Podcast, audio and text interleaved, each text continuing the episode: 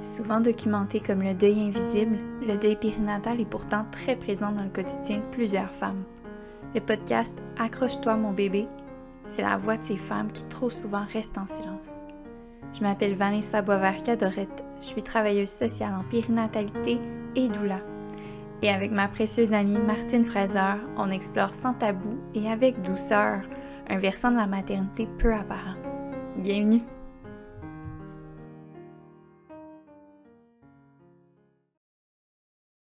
Bonjour à tous, euh, on est dans un nouvel euh, épisode. Aujourd'hui, on va aborder, je pense, un sujet qui est quand même assez, euh, tabou, mais en même temps vécu par tous, à un moment ou à un autre, quand on vit, par exemple, un deuil périnatal ou qu'on vit de l'infertilité, un processus d'infertilité. Euh, aujourd'hui, on accueille une sexologue psychothérapeute, euh, Rachel. Euh, Rachel, je vais te laisser te, présenter à nous, en fait, là, présenter qui es-tu en tant que professionnelle, d'où viens-tu, en fait, là, de, dans ton parcours, en fait. Là? Alors, ben, bonjour. Moi, je suis sexologue et psychothérapeute, ben, sexologue depuis 2013, mm. psychothérapeute depuis 2015, je crois. Et puis, euh, j'ai travaillé en réadaptation physique pendant mm. euh, cinq ans. Et c'est une clientèle, euh, la déficience physique, qui m'a permis de beaucoup travailler avec le deuil. Mm. ça a été extrêmement formateur et riche comme expérience professionnelle. Et euh, ensuite, j'ai vécu moi des enjeux de fertilité, de deuil périnatal, ce qui m'a amené à me dire que je voulais travailler avec cette clientèle en me disant qu'il y avait très peu de ressources, trop peu de ressources pour les personnes qui étaient dans des processus de fertilité, qui vivaient des deuils euh, périnataux.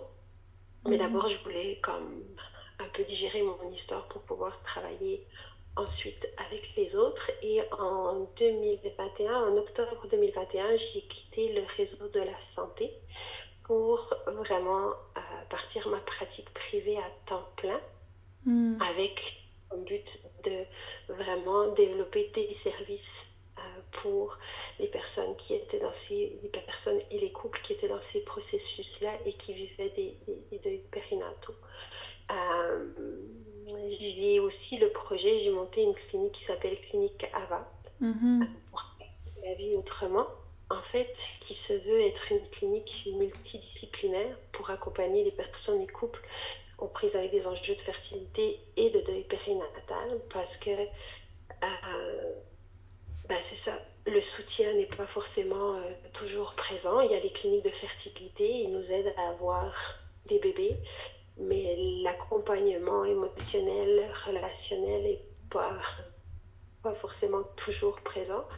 On s'entend que ben, c'est normal, les enjeux sont clairs, le manque de temps, les, les, ressources et tout ça, mais c'est important d'être accompagné dans ces processus-là. Puis les besoins sont là, les besoins sont criants. Et euh, il y a beaucoup trop de gens qui sont laissés à, eux-mêmes dans ces processus-là. Euh, avec le deuil périnatal, dépendamment de quand le deuil arrive, il mhm. peut y avoir suivi. Oui. Euh, si la est plus avancée, généralement, il y a quand même plus de suivi. Mais si c'est une, fausse couche précoce, une biochimie, si c'est des échecs d'embryon, souvent c'est c'est vu comme quelque chose de banal alors que les impacts sont vraiment présents. Et puis, euh, ben, c'est ça. Le Clinique Arva, c'est juste les débuts. Il y a encore plein de mm. restructurations. Il y a eu euh, plein d'enjeux qui font que ben, c'est pas encore ce que j'aimerais, mais il y a vraiment quelque chose aussi dans la prise en charge, la prise en charge multidisciplinaire parce qu'on s'entend que les personnes couples qui ont ces enjeux-là de fertilité, de, de, périnatal à nouveau, vont consulter plein de, de, de, spécialistes ou de médecine alternative. On parle de l'acupuncture, mm-hmm. la, naturopathie, les ostéopathes. Euh, il y a vraiment plein de choses. Après, il y a les, côtés plus ésotériques aussi, où quand ça fait un moment qu'on euh, est dans le processus, j'ai vu des femmes extrêmement rationnelles et cartésiennes qui allaient voir des voyants parce qu'à un moment donné, on n'est plus capable. Puis c'est qu'est-ce, qu'est-ce que je peux faire Qu'est-ce qui peut me donner des réponses J'ai perdu le contrôle, mais je veux savoir.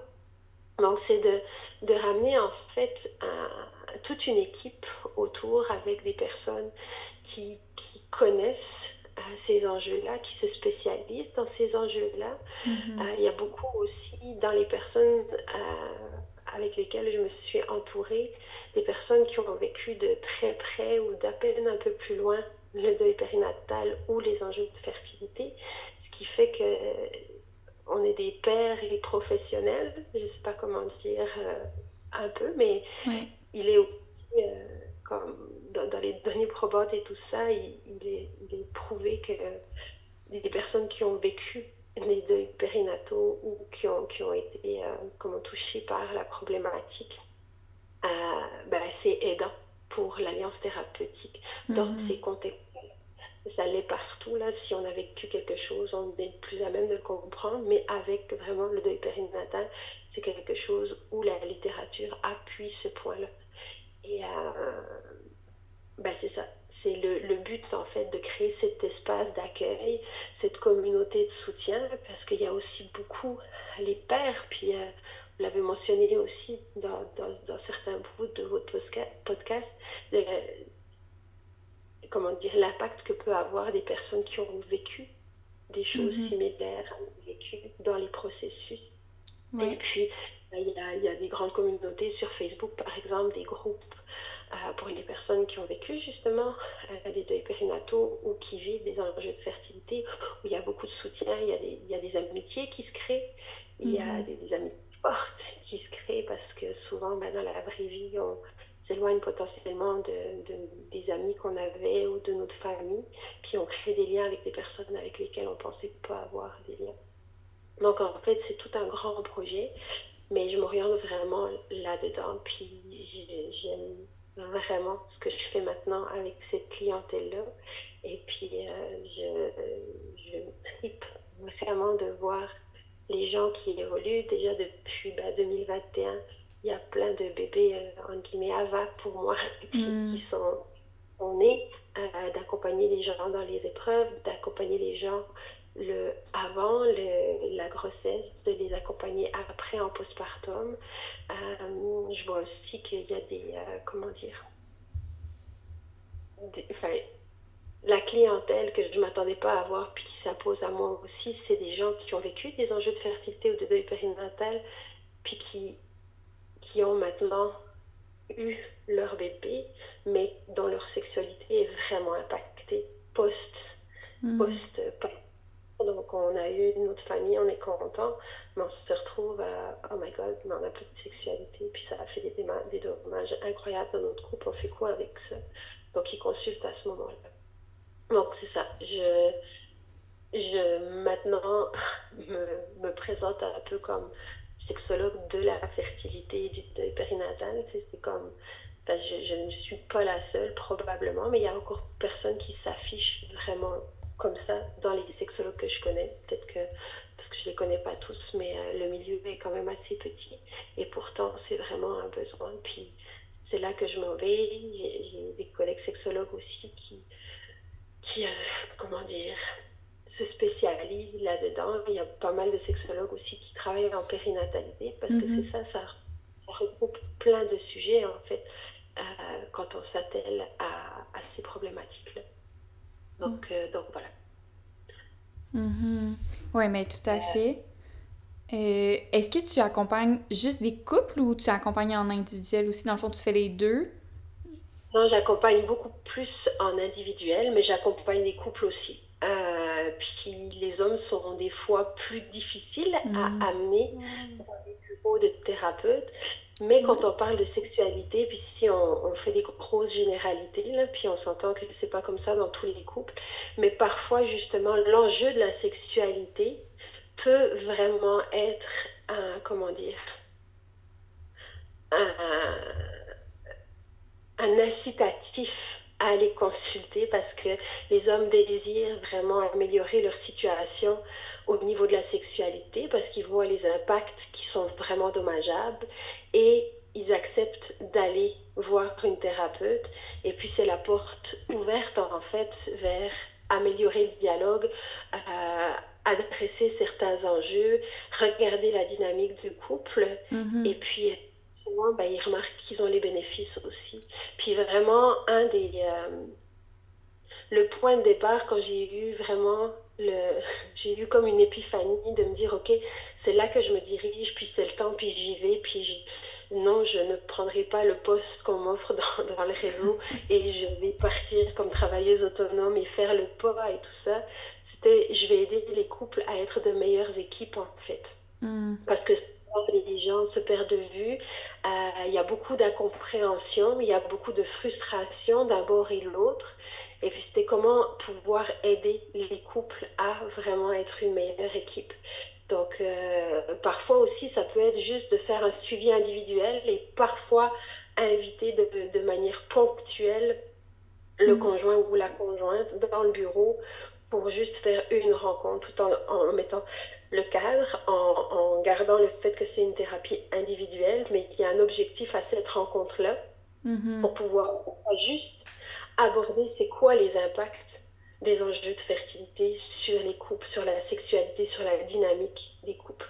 Ouais. Donc euh, ça, ça peut être des fois super aidant. Puis si on parle des messieurs qui sont souvent moins habitués à consulter, le fait de venir juste une fois, puis des fois c'est aussi dire, ah ben, on va voir qui c'est euh, la thérapeute euh, qui suit ma blonde, on va aller voir, j'entends parler d'elle, maintenant je vais mettre, c'est comme un visage Ouais. et tout ça. Des fois, des fois ça aide aussi, puis c'est vraiment euh, précieux, puis on voit la différence que ça fait quand les couples sont suivis. Parce qu'il y a aussi souvent des incompréhensions. Si on prend dans la dynamique, souvent euh, les messieurs prennent soin ou, ou- ou pensent prendre soin. Si on, va en contexte hétérosexuel, on Mhm. généralise là, hein, puis on sait que c'est pas toutes les, les- les réalités qui sont comme ça, mais. Mais les messieurs prennent beaucoup sur eux en se disant qu'ils mettent le focus sur leur blonde, qu'est-ce que leur blonde ressent, euh, il faut s'occuper de leur blonde, faut qu'elles aillent mieux, il faut comme leur donner de l'espoir, faut être positif, blablabla, bla, bla, bla. Puis les blondes, souvent, ce qu'elles auraient envie, c'est juste de partager un moment où tout le monde braille, puis qu'on se serre dans les bras, puis qu'on se dit à quel point on est triste que ce bébé-là, ben, il arrive pas, puis que c'est un deuil qui est difficile. Donc, de pouvoir comme... euh, ben c'est ça, accompagner ou normaliser ou pouvoir montrer aux femmes que c'est pas parce qu'ils pleurent pas qu'il n'y a pas d'impact, d'aller voir c'est quoi les impacts, de pouvoir adresser les, ben les, les enjeux qu'il y a là, si c'est en contexte de fertilité aussi où le bébé vient pas, de pouvoir comme mettre en lumière l'anxiété que le conjoint peut ressentir mais qu'il exprime de manière différente, puis de pouvoir aussi euh, faire prendre conscience aux femmes qu'elles peuvent, comment dire, mentionner ou refléter ce qu'elles voient ou de pouvoir mentionner c'est quoi le besoin en n'attendant pas que le partenaire fasse ce qu'elles aimeraient qu'il fasse, mais sans leur Mhm. dire. Donc, c'est vraiment de pouvoir, euh, ben, en tant que sexologue, lubrifier la relation, mais de pouvoir aider ou faciliter. Ouais.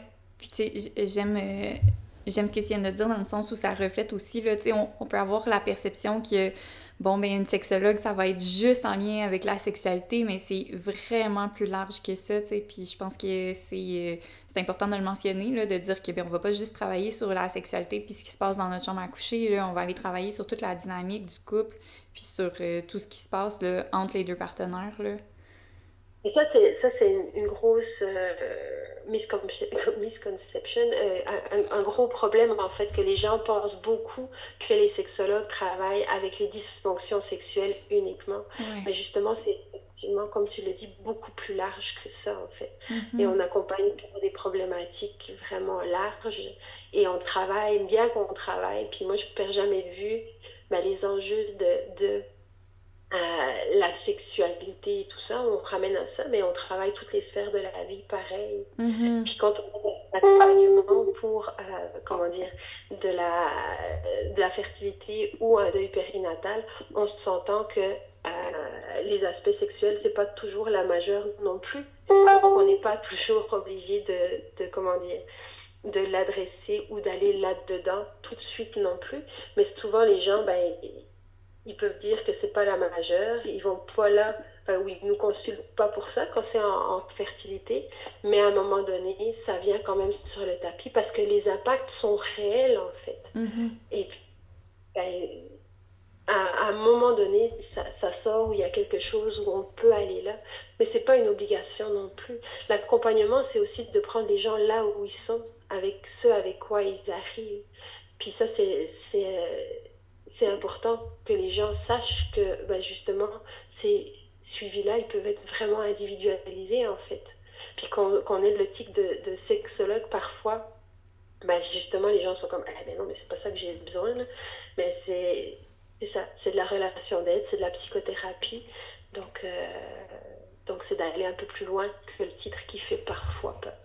Mm-hmm. Moi, ce que je trouvais euh, vraiment intéressant, c'est, tu sais, moi aussi, dans mon processus de, de deuil, d'infertilité, j'ai été consultée une sexologue, puis pour moi, ça a vraiment été un game changer parce que, tu sais, je, voyais, tu on s'est mis à voir ça comme des dates.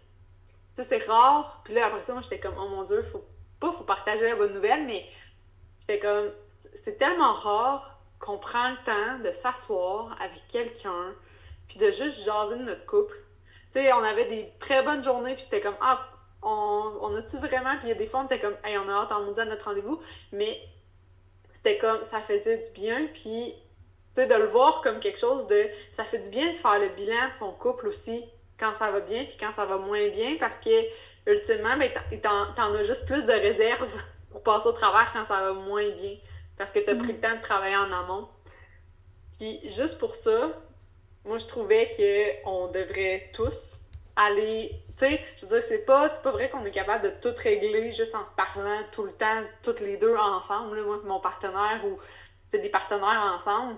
des fois, ça prend quelqu'un qui fait juste servir de courroie de transmission, puis juste quelqu'un qui, qui, est là pour faire le pont, pour décoder ce qu'on dit, puis de servir un peu d'arbitre, ça fait tellement du bien, puis qu'on vive ces enjeux-là ou pas, je pense que juste de prendre le temps de s'arrêter puis de le faire, c'est vraiment un beau cadeau qu'on se fait en tant que couple.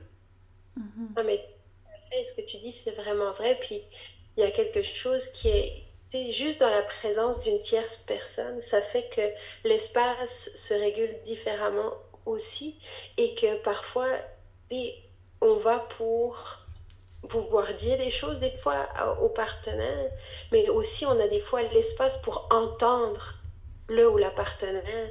Parce que certaines fois, dans les dynamiques de couple, c'est genre, ah, je vais commencer quelque chose, l'autre va renchérir, puis l'espace de parole est comme, on est dans... Ça marche pas. Non, c'est ça, on, est dans de l'action-réaction, là, tu sais.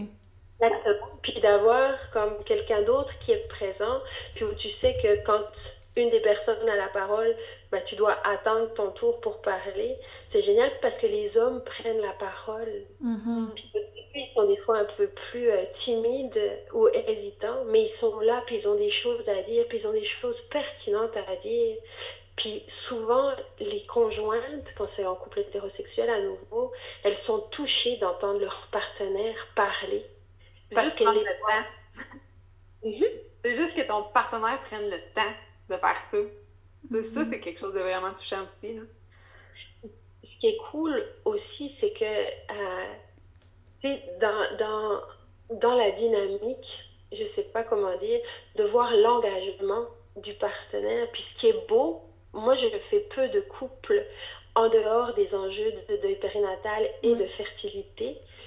Puis je trouve ça génial de faire des suivis de couples avec des couples qui sont pas en épuisement de couple, je sais pas comment dire, parce que souvent les gens attendent trop longtemps avant de consulter quand ils ont des difficultés, puis ils attendent tellement longtemps que le couple, ben parfois c'est, oublie ça, il y a, y a, des agendas cachés, il y en a un qui sait déjà qui va partir ou il y en a il y en a un qui a déjà comme fait le deuil de sa relation qui est déjà sur la porte de sortie.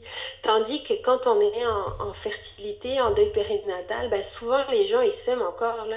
Ils veulent faire un enfant ensemble. Ils ont des difficultés mais la volonté de travailler sur le couple elle est là.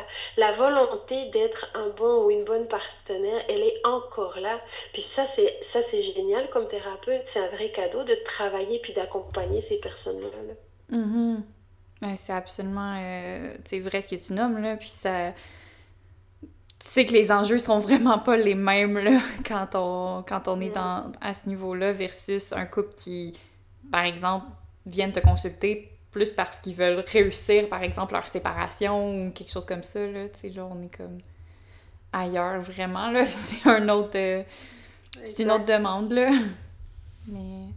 Justement, ça sème aussi des, des graines pour la suite. Mhm. Puis tu sais, c'est ça aussi de leur dire, ben, tu sais, si ça fonctionne, probablement que vous aurez des défis. Ben, regardez comme ça vous aide là.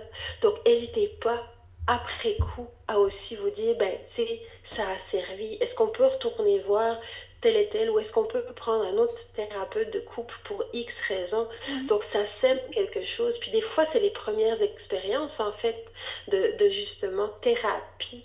Puis, ben, de pouvoir avoir quelqu'un qui t'accompagne dans ce processus, ben, ça ouvre des portes pour qu'à un, autre moment, ben, si tu rencontres des difficultés, tu puisses demander de l'aide. Parce que c'est mhm. ça qu'on voit beaucoup aussi, tu sais, dans les deuils souvent, les personnes que je vois en deuil périnatal, c'est c'est le premier deuil parce qu'elles sont assez jeunes, elles n'ont pas perdu encore leur père ou leur mère, et ils ont des fois perdu les grands-parents, mais c'était dans l'ordre des choses parce que les grands-parents étaient plus vieux.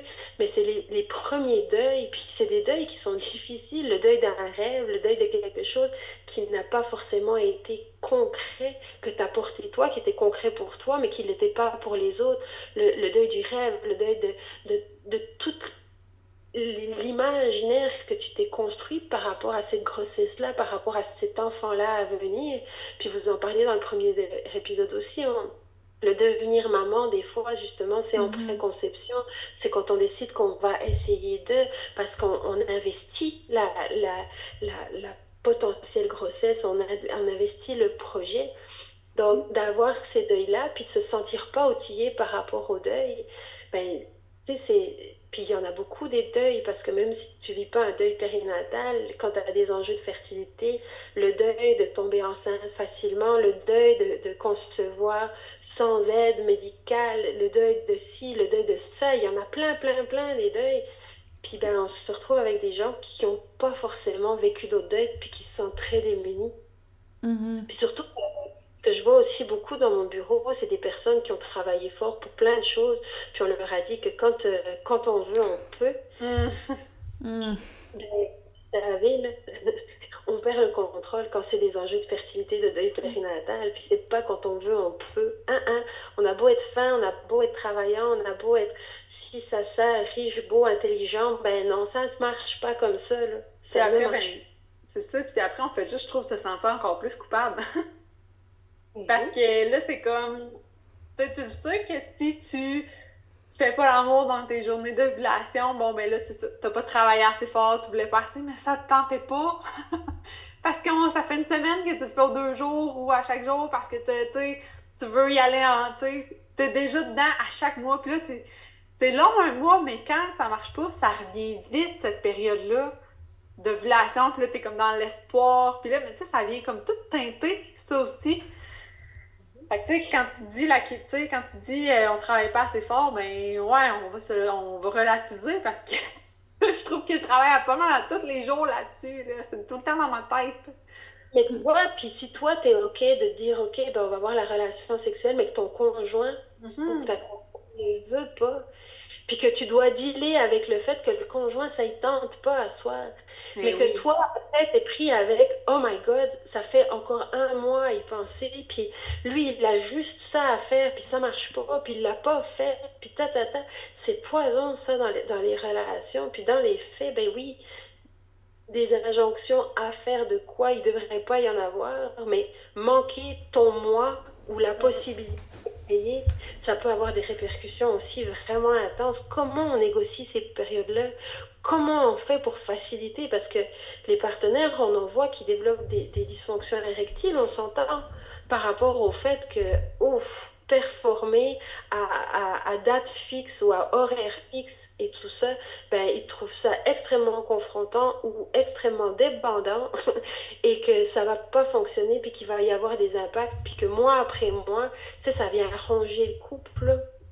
Et puis comme tu Mhm. disais, bah, justement, le fait d'essayer puis de se sentir coupable parce qu'on on- on n'a pas eu de rapport sexuel ou de le faire mais d'avoir comme aucun intérêt à le faire, puis de te dire, ok, ben, tu sais, c'est un rapport sexuel consentant ou pas? Oui, Mm. je le fais, mais j'ai pas envie de le faire, mais je le fais pas pour avoir un rapport sexuel, mais je le fais pour potentiellement pas manquer ma, ma, ma, ma chance ce mois-ci.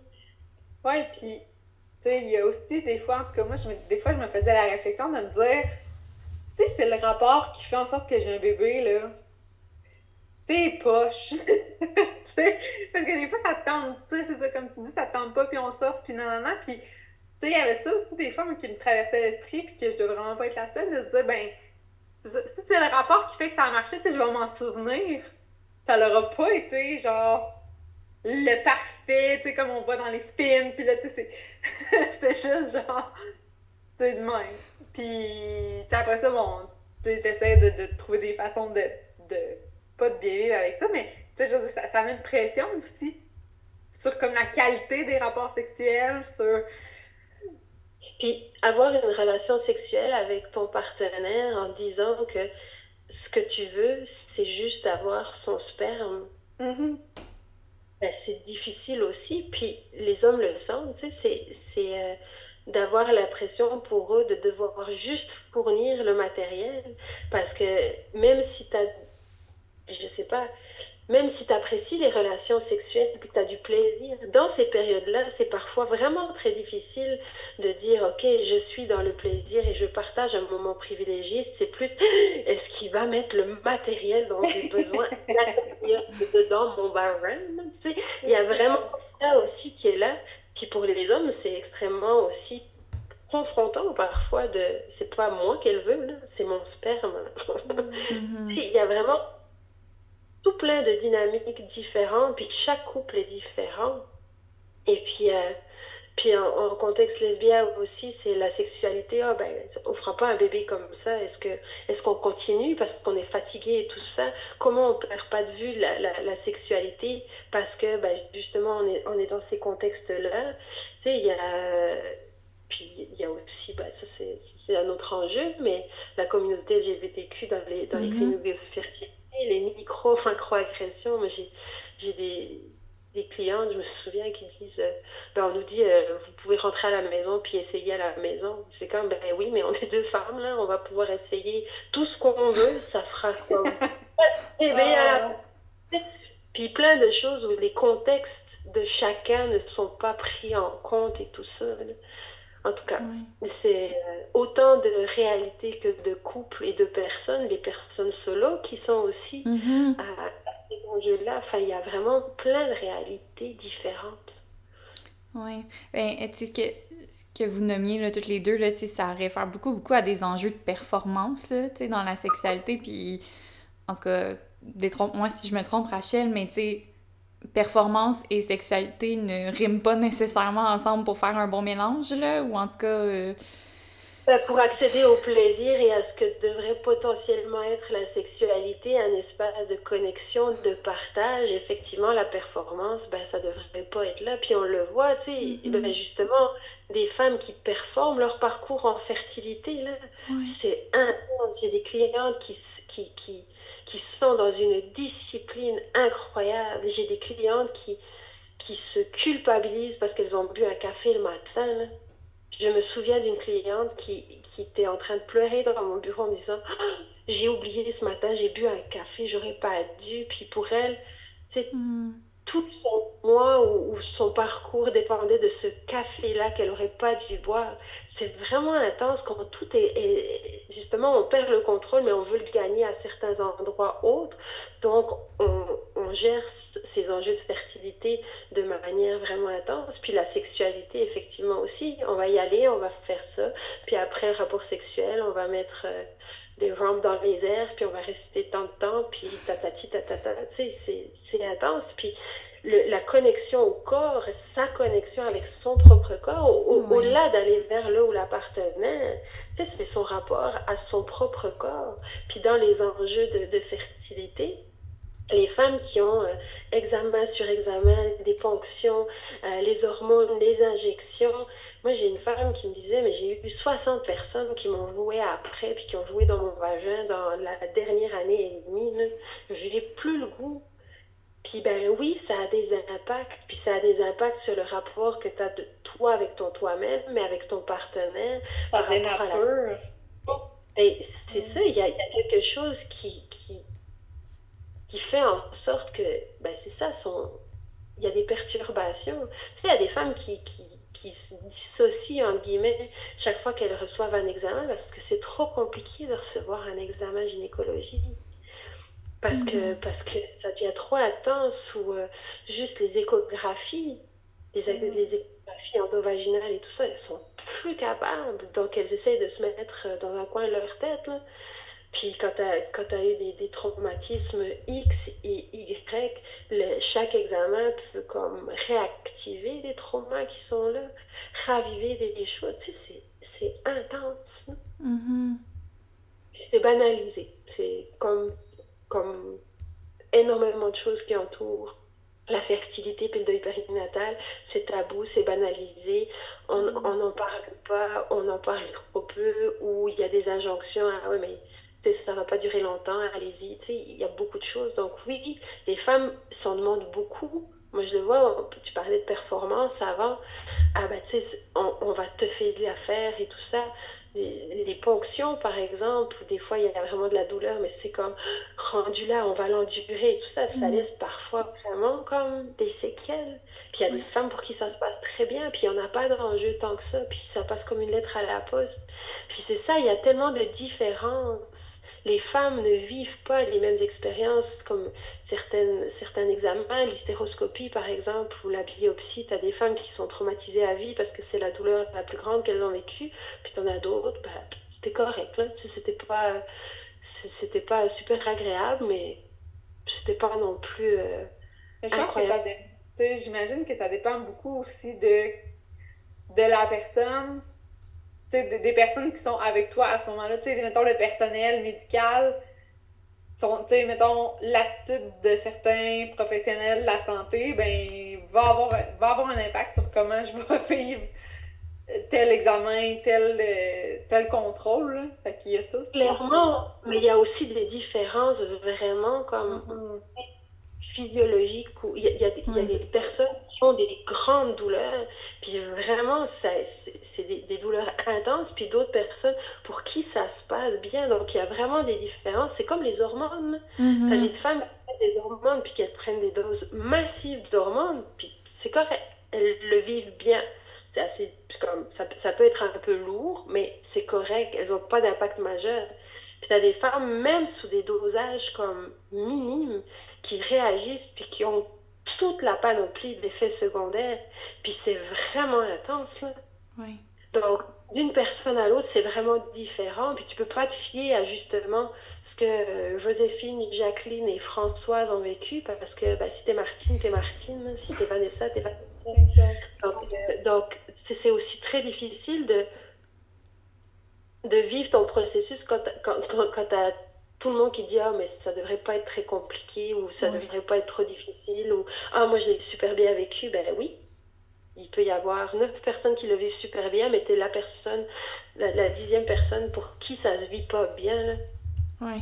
et puis tu puisses trouver quelqu'un qui puisse t'accueillir là-dedans parce que c'est ton vécu puis c'est ce qui fait du sens pour toi puis c'est ce qui va marquer. Mm-hmm. puis tu sais il y a quelque part en en clinique de fertilité, ça va tellement rapidement aussi, là. Tu sais, c'est comme... C'est...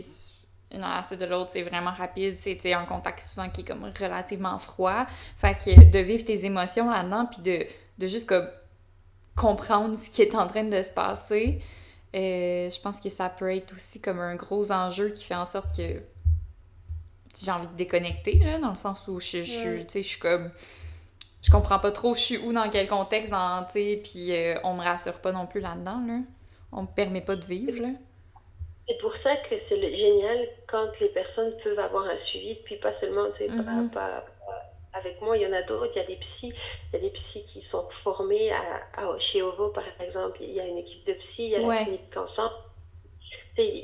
Il y a des ressources, trop peu de ressources, parce que les besoins sont vraiment là, les besoins sont criants, mais mm-hmm. d'avoir une partie où tu peux te déposer après, tu as ton rendez-vous médical, ça va durer 10 minutes, ton médecin va te shooter des informations, tac, tac, tac, mais après, tu as quelqu'un qui te ramasse après, puis qui te permet de te déposer, puis genre juste de reprocesser les informations que tu as eues, puis d'organiser, de, de, d'évaluer tes options, puis de pouvoir choisir qu'est-ce qui est bon pour toi. Parce qu'il n'y a pas qu'une voie, puis tu n'es pas obligé. Moi, je dis souvent, les parcours, votre parcours, c'est celui que vous voulez avoir. Enfin, non, c'est pas celui que vous voulez avoir, c'est celui que vous allez avoir. Mais vos limites sont vos limites. Mm-hmm. Dans le sens que certaines personnes, c'est on va s'arrêter aux asséminations. D'autres personnes, c'est on va aller euh, jusqu'à l'adoption. Pour des personnes, l'adoption, c'est absolument pas imaginable. Mais par contre, le don de gamètes, ça va l'être. Mhm. Euh, par rapport au deuil périnatal aussi, c'est ben, on se rend jusqu'à combien, par exemple, quand c'est des fausses couches on se rend jusqu'à combien? Puis ces limites-là, elles vont changer par rapport à ton processus. Parce que parfois, tu te disais, ben, c'est sûr que moi, après euh, trois fausses couches, j'arrête, là. Mais t'es dedans, puis on te dit, ah, ben, on va peut-être essayer ça cette fois. Tu te dis, ah, ben, encore une, encore une. Puis c'est quand que t'arrêtes, puis tu le sais pas, là. Mm-hmm. C'est juste de pouvoir permettre aux gens de se remettre au centre de leur parcours, puis dire, ben, toi, toi, tu es prêt à aller jusqu'où? Toi, tu veux quoi? Parce que dans les faits, c'est juste ça qui compte. Puis que tu puisses sortir de ton processus de fertilité ou de, de, de pouvoir intégrer ton deuil d'une certaine manière, mais selon tes codes à toi, ce qui fait du sens pour toi. Parce que c'est ça le plus important, de ne pas avoir de regrets, de pouvoir faire des choses qui nous parlent. Pas les choses qu'on nous dit de faire pour les faire. Puis des fois, ben, il y a des fois des choses où les personnes ne voient pas forcément le bon sens de le faire, puis le font, puis ils sont très contents de le faire après. C'est d'avoir une ouverture, mais ultimement de se ramener à soi, puis à qui on est, puis à qu'est-ce qu'on veut. Mm Ouais, puis c'est difficile, dans ce contexte-là, parce que finalement, sens peut-être, puis après quelques mois, après quelques années, là, on parle euh, souvent de processus qui sont quand même relativement longs, là. Fait que finalement, de se poser cette question-là, je suis qui maintenant? Euh, euh puis c'est quoi mes, mes, mes, limites? Parce que dans le fond, finalement, je, je sais même plus qui je suis, puis qu'est-ce que je fais, puis qu'est-ce que, qu'est-ce que je veux, tu sais. Fait qu'il y a une espèce de... souvent sous pilote automatique. Ouais de, ah ben on m'a dit ci ou on m'a dit ça. J'avais une cliente dans mon bureau hein, il n'y a pas longtemps qui me disait ah ben moi je voulais juste faire les tests parce que je voulais savoir s'il y avait quelque chose qui fonctionnait pas. Puis du moment que j'avais fait les tests, ben on m'a dit qu'on pouvait me prescrire les hormones pour une insémination. Puis ben du moment que j'avais décidé comme d'aller là puis qu'on m'avait donné des hormones puis que je m'étais dit ben on avait on avait convenu qu'on essayerait trois, mois genre en essai maison. Mais du moment que j'avais pris les hormones puis qu'on avait fait une, une comment échographie ben l'infirmière m'a dit ben rendu là avec tous les désagréments que vous avez eus vous feriez mieux d'aller en insémination artificielle. Tu c'est comme la cliente elle a l'impression que tout va trop vite puis oui elle consent à certaines choses mais c'est comme la roue, elle est en marche. Mm-hmm. Puis il y a des fois des doutes en disant oui, mais c'est mon conjoint qui veut vraiment un enfant. Puis moi, je, je sais pas tant que ça si je, si je suis prête à aller là, mais étant donné que je suis dans la loupe, ben j'y vais, tu sais. Puis c'est OK, mais il faut pouvoir se poser toutes les questions, là. Mm-hmm. Il y a aussi la question, euh, l'enjeu monétaire. C'est sûr. Tu sais, ça, euh, ça, des fois, tu fais le saut, là. Tu arrives, tu appelles au, au public, là, c'est comme minimum un an. Mais là, tu sais, ça fait déjà visiblement un bout de temps que t'es là-dedans pour comme être rendu à consulter. Fait que là, t'es comme une autre année encore? Là, ben, si tu vas au privé, il faut que tu aies les moyens d'aller au privé parce que ça shift, là, à comme, euh, tu sais, je dis n'importe quoi, mais comme 100, 150 la rencontre, plus ton frais de, frais d'ouverture de dossier, tout ça, tu sais, là, ça, ça, prend un budget, là. Ça prend un budget pour le planifier, ce bébé-là. Puis là, si vous allez en insémination, c'est X montant. Si vous allez en in vitro, tu sais, c'est le prix d'un char, quasiment, pour, pour certains. Fait que Ce que tu dis aussi, maintenant, tu sais, il y a, y a, de nouveau la gratuité qui est revenue pour la, la première fille, mais jusqu'à 41 moins un jour dans, ouais. Puis il y a mhm. des personnes qui n'étaient pas rendues là dans leur processus. Mais s'ils ne profitent pas de la gratuité, ils n'iront pas en fille. Mhm. Donc il y a aussi des choses qui font en sorte que tu es poussé plus vite que ton propre rythme. Mhm. Puis c'est comment tu navigues au travers de ça? De te dire, ben, il faut que j'avance parce que sinon, j'y aurais pas accès. Mais en même temps, j'étais pas encore rendue là, mais je peux pas manquer cette chance-là. Puis comment tu fais, puis comment tu deals avec ça? Puis l'ambivalence, l'ambivalence, elle est, elle est quasiment toujours présente dans les parcours. Mm-hmm. Puis de laisser aux gens l'espace pour pouvoir comme visiter cette ambivalence, c'est tellement important. Oui. Oui, oui, assurément. Là, c'est... Puis, tu sais, des fois, il n'y a pas de réponse claire. Hein? C'est... Souvent, il n'y a pas de réponse claire. ouais. c'est dur de naviguer avec ça. Tu sais, l'être humain, euh, devant l'impuissance, là, c'est comme quelque chose de vraiment difficile à, à vivre. Fait que là, de pas savoir comme quel parcours je devrais aller, qu'est-ce que je veux faire, qu'est-ce que, qu'est-ce que moi j'ai besoin, c'est comme difficile à ce moment-là de de se recentrer. Là. Puis c'est pour ça que c'est important de visiter, puis de visiter toutes les options, puis de pouvoir après avoir un certain choix, parce qu'il y a plein de choses que tu choisiras pas. Mm-hmm. Puis en même temps, ben, ton parcours, c'est le tien. Puis idéalement, il faut que tu puisses ressortir de ton parcours. Puis tu sais, je, le dis beaucoup, ben, en fertilité, il y a une fin aux enjeux de fertilité. On ne sait pas laquelle c'est. Ça peut être genre un bébé, pas de bébé. Ça peut être euh, euh, la ménopause parce que tu vas genre te faire jusque-là parce que pour toi c'est plus important que tout. Ça peut être l'adoption, ça peut être plein de choses. Mais ça va marquer, ça va marquer qui tu es, puis ça va marquer ton histoire de vie, ton histoire de femme, ça va marquer ton transgénérationnel aussi. Et puis il y a vraiment quelque chose de, il y a une fin, mais on ne sait pas c'est quoi la fin. Est-ce que c'est un happy ending? Est-ce que c'est pas un happy ending? Puis dans les faits, tu apprends plein de choses dans ce parcours. Puis il y a des cadeaux, puis ça, ça c'est toujours touchy à aller aborder, puis tu peux pas dire aux gens, mais il y a des cadeaux avec le deuil périnatal ou l'infertilité, allons trouver le cadeau, mais des fois les gens les trouvent, les cadeaux. Il y, a des choses de se découvrir soi, sa persévérance, euh, de devoir s'affirmer dans qu'est-ce qu'on veut, dans qui on est, de pouvoir, euh, ben c'est ça, euh, passer au travers d'épreuves qu'on pensait pas avoir la, la, la, force de traverser. Dans les couples aussi, il y en a certains qui se fragilisent puis, puis qui se perdent de vue, mais il y en a aussi qui deviennent des couples plus forts. Il y, il y a plein de choses, il y a plein de cas de figure, mais une chose est sûre, c'est que c'est difficile puis que ça marque et qu'il y a des impacts pour le restant de la vie, même si euh, s'il y a des gens qui ont euh, leurs enfants, puis je le vois aussi, puis ça c'est quelque chose dont on parle peu, mais les personnes qui ont eu des enfants après un deuil périnatal ou des, des, des, processus de fertilité, ils se mettent énormément de, de, de pression à performer leur parentalité. Là. Et puis souvent, ben, ils ont des difficultés, mais ils n'osent pas en parler parce que je l'ai tellement voulu. Puis, genre, on me le dit, ben, tu l'as voulu, maintenant assume. Mais ça reste que c'est difficile quand ça arrive. Mhm. Puis que la parentalité, c'est pas toujours des arcs-en-ciel puis des papillons. Là. Puis qu'il y a des choses qui viennent te chercher au plus profond de quitter. Mais souvent, les gens ne demandent pas d'aide. Mhm. Parce qu'ils ont été dans un processus de fertilité, puis qu'ils se disent qu'ils l'ont tellement voulu qu'ils doivent l'assumer, cet enfant-là ou ces enfants-là.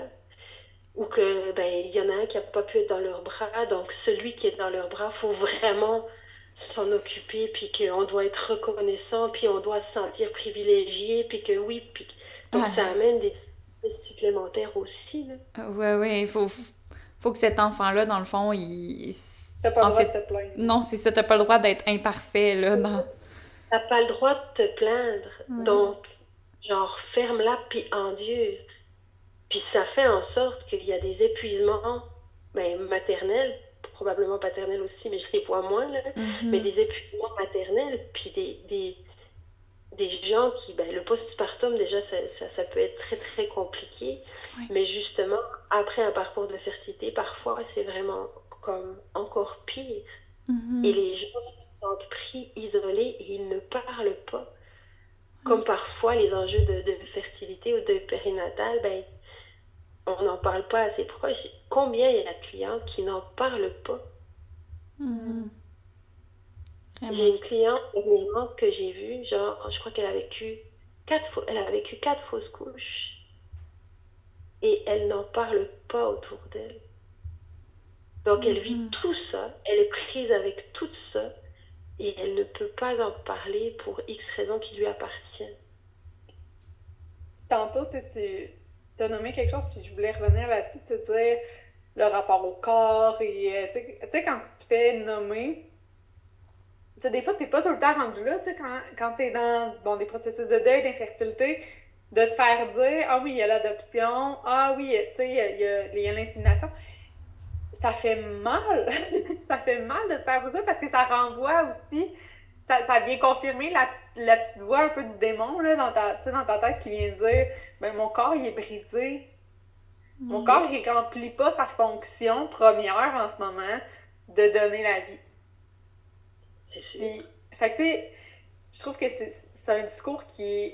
Tu sais, on sort. Tu sais, les gens, ils cherchent vite des solutions pour nous, là, mais ils se rendent pas compte des fois que, ben, tu l'adoption, c'est pas toujours une option. Puis c'est pas toujours une option pour. C'est soit un, soit les deux partenaires. Puis, puis aussi, tu sais, des fois, je veux dire, être dans l'infertilité ou dans les deuils, ça crée énormément de frustration vis-à-vis les enfants des autres parce que tu des fois tu les pensées un peu ben pourquoi eux ces gens-là qui ont des enfants facilement puis qui sont pas capables de s'en occuper pourquoi je pourquoi pourquoi moi je ramasserais leur peau cassée en, en tu sais il y a comme toutes ces pensées un peu ah, puis moi, je ferais pas là. Eux, ils s'en occupent pas. Oh my god, tel et tel est sur son cellulaire alors qu'il regarde pas son enfant qui est top, fantastique merveilleux parce que tu idéalises plein de choses. Puis oui, ce que, ce que tu dis par rapport à les, les, les, gens qui disent ben, l'adoption, tout ça, puis que toi, t'es pas rendu là, il y a vraiment quelque chose où les gens se sentent très impuissants quand on vit ce genre de choses. Donc, ils essayent d'aller dans les solutions. Mm-hmm. Puis de faire te sentir mieux en disant ben, la prochaine fois où tu es encore jeune, mm. etc. Mais ça n'aide pas, puis ça, on le sait, là. ça n'aide pas. Par rapport au rapport au corps, je vois vraiment comme il y a des différences. Tu as les femmes qui sont très en colère contre leur corps. Mm. J'ai une femme qui me parlait, elle a eu un échec euh, d'un transfert euh, congelé, puis ça a été vraiment intense pour se rendre là. Puis c'est de l'infertilité secondaire. Puis elle me disait à quel point elle frappait son ventre. Elle, avait mm. frappé son ventre. Puis c'est dur, il y a une colère qui est contre le corps. Puis il y a certaines femmes qui sont tristes pour leur corps, qu'ils ne puissent pas remplir justement cette fonction de reproduction, puis d'avoir un enfant. Mais tu en as d'autres qui sont en colère, tu en as des qui sont totalement genre dans, dans le, la coupure en fait. Elles veulent comme plus penser à leur corps ou elles essayent d'aller ailleurs. Il y a mm. vraiment plein de cas de figure aussi par rapport à ça. Puis dans la sexualité, justement, se couper de son corps, de se couper de ses sensations parce que c'est trop difficile, c'est intense. De, de, le fait de, quand on parle de deuil périnatal, d'avoir l'impression de porter la mort au lieu de porter la vie, ouais. ça, tu le vois beaucoup. Je porte la mort ou j'ai porté la mort ou c'est pas vrai que genre j'ai un fœtus mort dans, dans, mon ventre ou tout ça, c'est intense, hein, puis ça, ça a des impacts. Mm-hmm. Euh, j'aimerais ça qu'on aille. Euh, je, change un petit peu, là, mais euh, j'aimerais ça qu'on aille au moyen, de, de se reconnecter que toi, mettons, tu observes qui peuvent être faciles à faire d'une certaine façon, mais des. faciles à faire, c'est relatif, là, mais, mais des moyens, de reconnecter à notre couple sans nécessairement, tu sais, comme passer par la sexualité, par exemple, tu sais, ou, ou ou passer par un autre aspect de la sexualité dans le sens où, euh, ben, tu sais, c'est pas. Euh, en fait, il faut continuer de, de nourrir, là, notre couple, malgré les tentatives, malgré les défis, malgré, tu sais, le quotidien, en fait, là.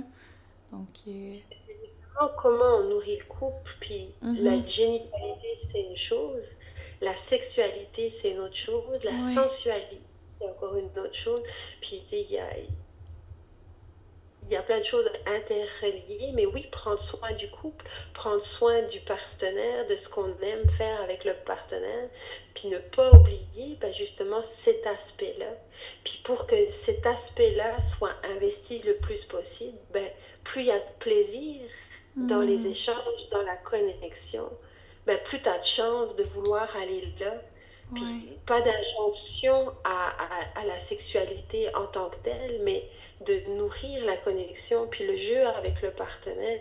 Puis dans cette période-là, c'est difficile, mais c'est de pouvoir trouver un- une, une façon, puis il n'y en a pas une facile qui, est- qui marche pour tout le monde, c'est de voir c'est qui ton couple, c'est comment ton couple il fonctionne, il est comment ton partenaire, toi t'es comment, c'est quoi qui fait du sens pour toi, c'est quoi qui est important que l'autre t'apporte, puis c'est comment que tu es le plus réceptive à, ou réceptif à aller vers l'autre.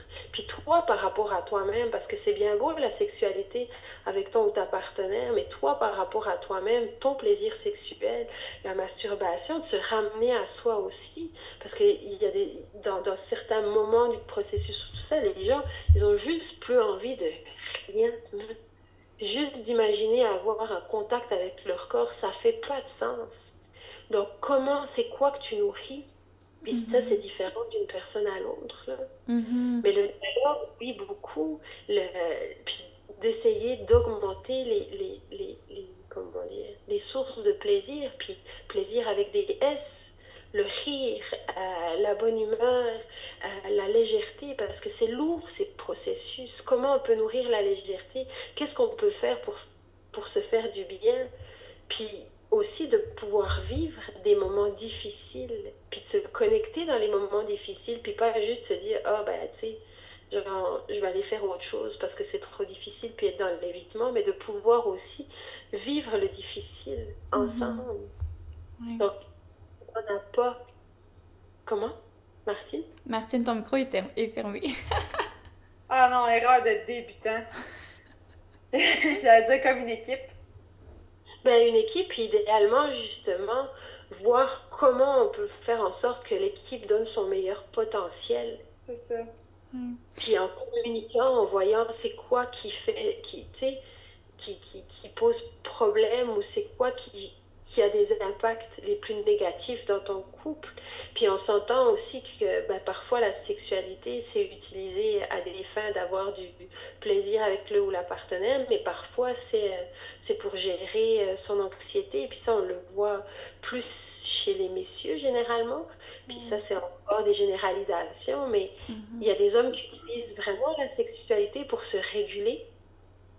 Et donc, la- l'accès à la sexualité, c'est super important parce que sinon, l'anxiété, elle est trop grande, le stress, il est trop grand.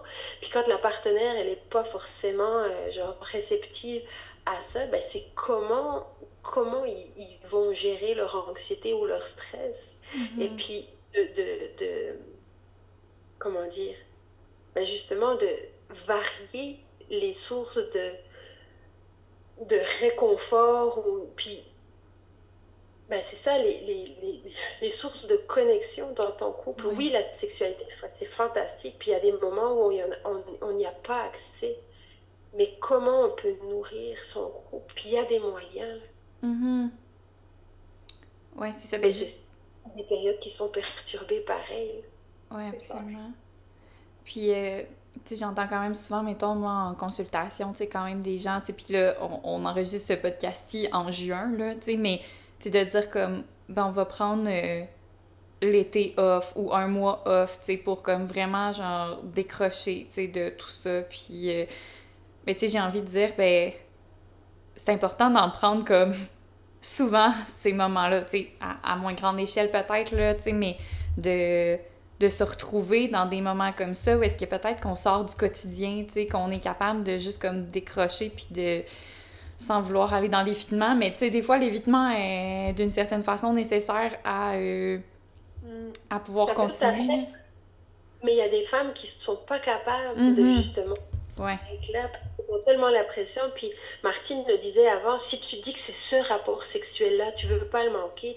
Si tu dis que c'est ce mois-là, puis que toi, pendant trois mois après, tu vas dire, hey, le mois où on a pris un break, peut-être que c'est le mois où ça aurait fonctionné.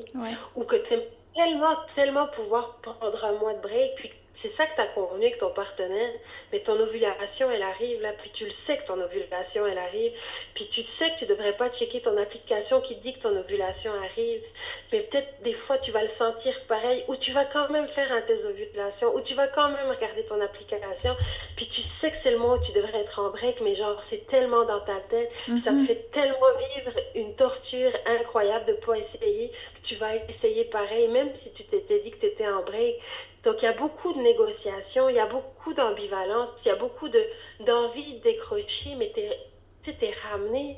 Comme l'anxiété tu peux vivre en, en étant, euh, par exemple, ben, enceinte, puis ça, vous en parlez aussi dans, dans, dans, dans différents épisodes, mais tu sais, de dire, ben, pas stressé, puis il faudrait comme se déconnecter, puis pas y penser, mais es connecté avec la source de stress, à dire, OK, euh, ben, je sais pas, la grossesse après un deuil périnatal, mhm. ok, j'ai-tu assez mal au sein, j'ai-tu moins mal au sein, mon Dieu, j'ai senti quelque chose dans mon ventre, est-ce que c'est les crampes qui vont partir, est-ce que c'est est -ce c'est ci, est-ce que c'est ça, tu es en connexion tout le temps, donc tu es dans quelque chose qui s'impose à toi. Oui, donc, parce que aussi, euh, tu disais tantôt, tu attends ton ovulation, non, non, non. Mais tu sais, c'est comme chaque jour, tu sais, là, t'es dans ton deux semaines à attendre ton ovulation. Après ça, t'es dans ton deux semaines à attendre les symptômes. Fait que, tu sais, c'est comme de dire, pense-y pas, là, ou tu sais, tu y penses trop, mais c'est parce que, tu sais, ça, ça, fait, tu sais, ça, ça résonne qu'est-ce que tu dis, que t'es en connexion avec la source de stress, parce que c'est à chaque fucking jour. Mm-hmm. À chaque fucking jour, j'ai un petit reminder, j'ai mis mon, tu sais, quand tu t'en vas, genre, en SPM, puis que Là, c'est comme, hey, mais tu sais, c'est parce que là, j'ai, j'ai plus d'hormones, de peut-être que je suis enceinte. Fait que, tu sais. L'espoir. Oui, l'espoir. Mais moi, moi ça, ça, avait été quelque chose de, que j'avais réalisé. Tu sais, on va dire souvent. Euh, là, en tout cas, c'est comme plus facile quand c'est à l'écrit, mais tu sais, de dire, ça donne désespoir tu sais, la nuance entre désespoir et désespoir, tu sais, genre, ça donne de l'espoir et du désespoir. Euh, la ligne est vraiment mince entre, que ce processus-là te donne des espoirs ou des désespoirs. Fait que, euh, fait ça aussi, c'est comme tu, tu, vis de jour en jour. Fait que ces phrases-là, puis ce ressenti-là, il est d'autant plus valide, puis d'autant plus infantilisant, puis invalidant quand ton entourage te reflète que ça devrait pas être ça. Mm puis que tu devrais réussir à faire de quoi ou à penser à autre chose. Puis moi, je, je dis souvent à mes clientes parce qu'elles culpabilisent puis elles stressent de stresser. Puis la peur de stresser parce qu'on dit de pas stresser, puis que justement tu te dis que ça marche pas parce que tu stresses trop, mais que tu devrais pas stresser, puis que juste l'idée de stresser te cause d'un stress, c'est comme vraiment intense. Moi je leur ai dit, ben dites-vous que le stress, il est là, il est présent, mais que essayez de maximiser les, les, choses qui vous font du bien pour de temps en temps décrocher. Puis chaque seconde à laquelle tu penses pas, chaque minute à laquelle tu penses pas, puis quand tu réalises que ça fait une demi-heure que tu n'y as pas pensé, hey, célèbre ce moment plutôt que de t'amuser pour tous les autres moments où genre tu sais que tu as stressé puis que tu étais connecté. Juste de pouvoir dire hey, ça fait une demi-heure que j'ai pas pensé ou hey, j'ai eu un 10 minutes de break de mon moi-même, ça fait-tu du bien, là? Mm-hmm. Genre, pouvoir essayer de maximiser ça plutôt que d'essayer de, de, de, de, diminuer ou de, de, comment dire, de supprimer ce, ce, ce stress-là. C'est pas mm-hmm. possible.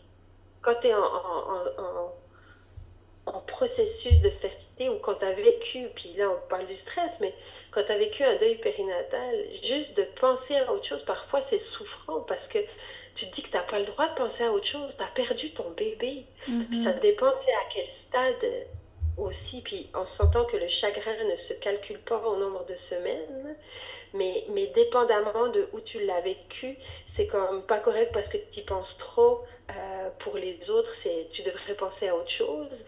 Euh, les fausses couches précoces, par exemple, aussi, ben, l'entourage fait très vite le, le l'entourage fait très souvent plus vite le pas qu'il faudrait arrêter d'y penser parce que, parce que voilà, c'est arrivé, oui, c'est arrivé, mais on peut-tu passer à autre chose? Mais les personnes qui le vivent, elles sont pas prêtes à passer à autre chose, puis elles sont connectées avec ça mm. tout le temps.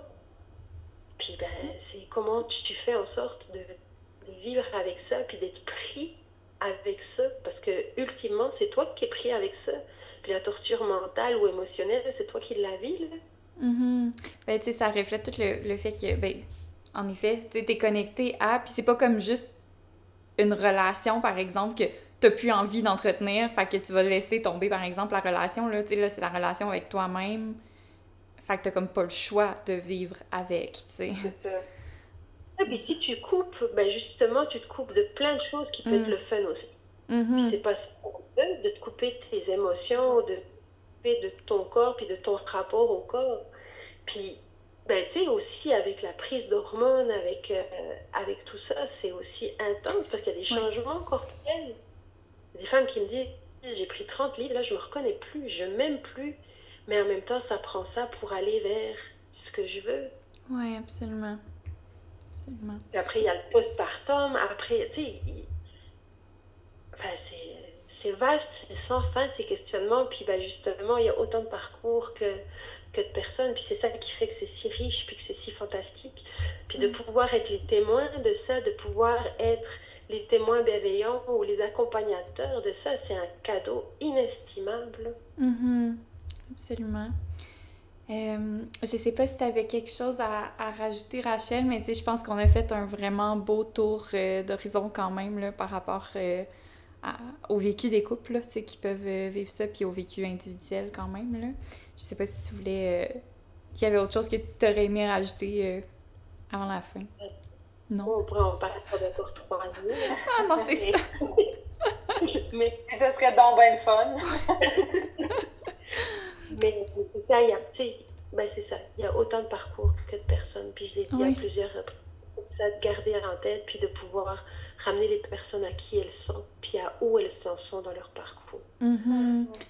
Euh, Rachel, si on veut connecter avec toi, si on veut euh, connecter avec la clinique AVA, comment on fait, par où on passe en fait? Ben, il y a le site cliniqueava.com, euh, l'adresse courriel à la fois Clinique Ava, il y a la page Facebook Clinique Ava. en ce moment, elle n'est pas très, comment dire... Alimentée. Oui. Pour différentes raisons, mais ça s'en vient. Enfin, il y a, y a, des choses qui s'en viennent, il y a des, des, belles choses qui s'en viennent. Mm-hmm juste un peu de, de temps, plus de temps que ce que je pensais. Mais, mais, mais c'est là, puis on est atteignable. Parfait. Donc, eh ben, en fait, tous euh, les liens là, vers, euh, vers justement la clinique AVA, vont être mis dans, dans le descriptif de l'épisode si jamais il y a des gens qui veulent, euh, en fait, qui ont besoin de services puis qui, qui auraient aimé connecter avec toi. Là. Donc, voilà.